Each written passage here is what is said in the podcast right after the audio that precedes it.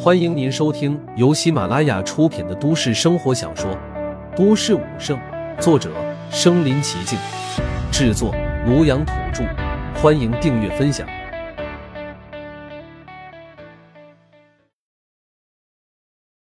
第三十二集，武馆里闹鬼，卡里居然有二十多万。不过很快他就想通了，多半是庞博暗中存在卡里的。从头到尾，岳琳琳都丝毫没有将这笔钱和陆凡联系在一起。回到家，陆凡亲自下厨做了一顿大餐，累了一天，吃过晚饭，兄妹二人就回屋休息了。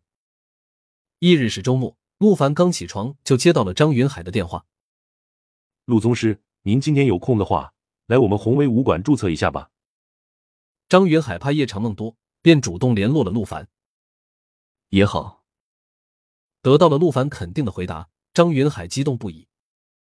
太好了，我这就派车接您。不必了，我自己去宏威武馆吧。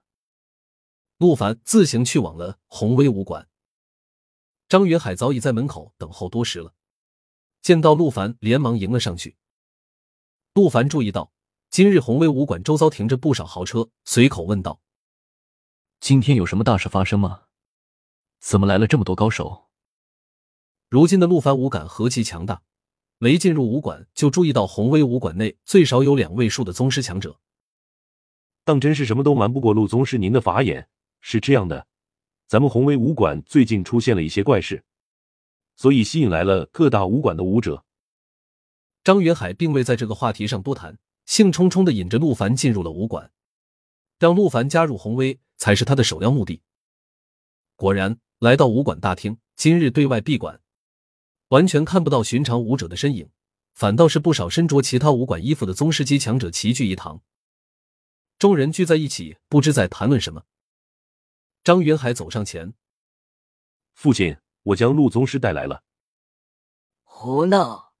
又是那个什么少年宗师？我上次不是已经都说过了吗？宗师之境何其艰难，你的天赋已经算不俗了，可如今都已经三十有五，却连宗师门槛都触碰不到。一个十八岁的大宗师，这让我怎么相信？张志伟根本不相信一个刚成年的小家伙能与自己比肩。要知道，大宗师那可是足以在整个云城都叱咤风云的大人物了。今日往来高手众多。张志伟不愿儿子丢丑，直接将他呵斥了一顿。怒斥完儿子，张志伟都有些纳闷：平素做事稳重的儿子，最近怎么和失心疯似的，非要给自己举荐那个什么少年宗师？他摇摇头，懒得理会他。可张云海好不容易才请来的陆凡，岂能就此罢休？爸，人家都来了，您见他一面，不就清楚陆凡究竟是不是少年宗师了？我现在顾不上。让他先等着吧，爸。张志伟终究还是疼儿子的，不得已只好朝着陆凡的方向看了一眼，结果差点没气够呛。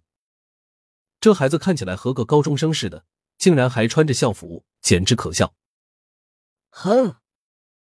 张志伟冷哼一声，拂袖转身，继续陪那些宗师、大宗师级大佬们聊天去了。见到父亲如此态度，张云海心中无比急躁。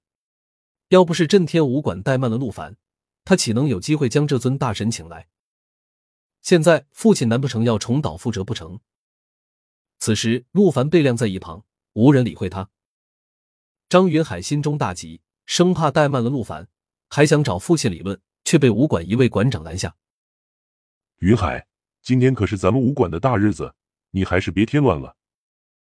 朱哥。我真的是费了好大劲才请来一位大宗师强者加入咱们武馆，我爸他也太固执了，人家大老远来了，他见一面测试一下，不就一切都清楚了？哎，这段时间张总馆长因为武馆里闹鬼的事，忙得焦头烂额，你也体谅体谅他。这不，为了搞清楚究竟是怎么回事，他卖了老脸，把云城一些相熟的高手请来，看看能否弄清楚究竟。若是此事处理不了，日后对咱们宏威武馆负面影响太大了。谁愿意去一家闹鬼武馆啊？周哥，你说的这些我都知道，可陆大宗师人家身份地位特殊，咱们不能怠慢了人家，不是？周慧思虑片刻后道：“不如这样吧，我代表咱们宏威武馆先接待一下这位陆大宗师。”其实周慧也不相信陆凡真的是大宗师境强者，不过看在总馆长公子的面子上，他还是决定亲自去接待。毕竟周慧也是宗师级高手，这样也算给足了对方面子。太好了，多谢周哥。与此同时，陆凡躲在角落，听着人群的议论，他也了解了个大概了。原来宏威武馆自从上个月清明节过后，每天午夜十二点闹鬼，后来证实了，居然是真的。午夜时分，武馆内就会飘出无数幽魂，在楼内游荡。到后来，宏威武馆都没有门卫敢值夜班了。而且好事不出门，坏事传千里。很快，武馆学员也听闻了这个事。一个月来，宏威武馆的学员锐减三成。总馆长头发都快愁白了。他反复探寻缘由，终于在数日前无意中发现，这一切诡异的来源似乎是由某种强大的力量在操控。这个发现让张志伟当即决定将自己多年来结交的大佬们聚在一起，兴许这些高手们能有办法破局。陆凡也被吸引住了，他展开五感，开始探索这里。很快，陆凡竟然真的感应到地底下传来了一股非同小可的力量。而这时，周慧与张云海刚好走了过来，见到陆凡盯着地面看，张云海疑惑道：“陆宗师，您怎么了？你们感受到了地面传来的一股奇异的力量吗？”“哪有啊？”周慧感应了一下，完全感应不到。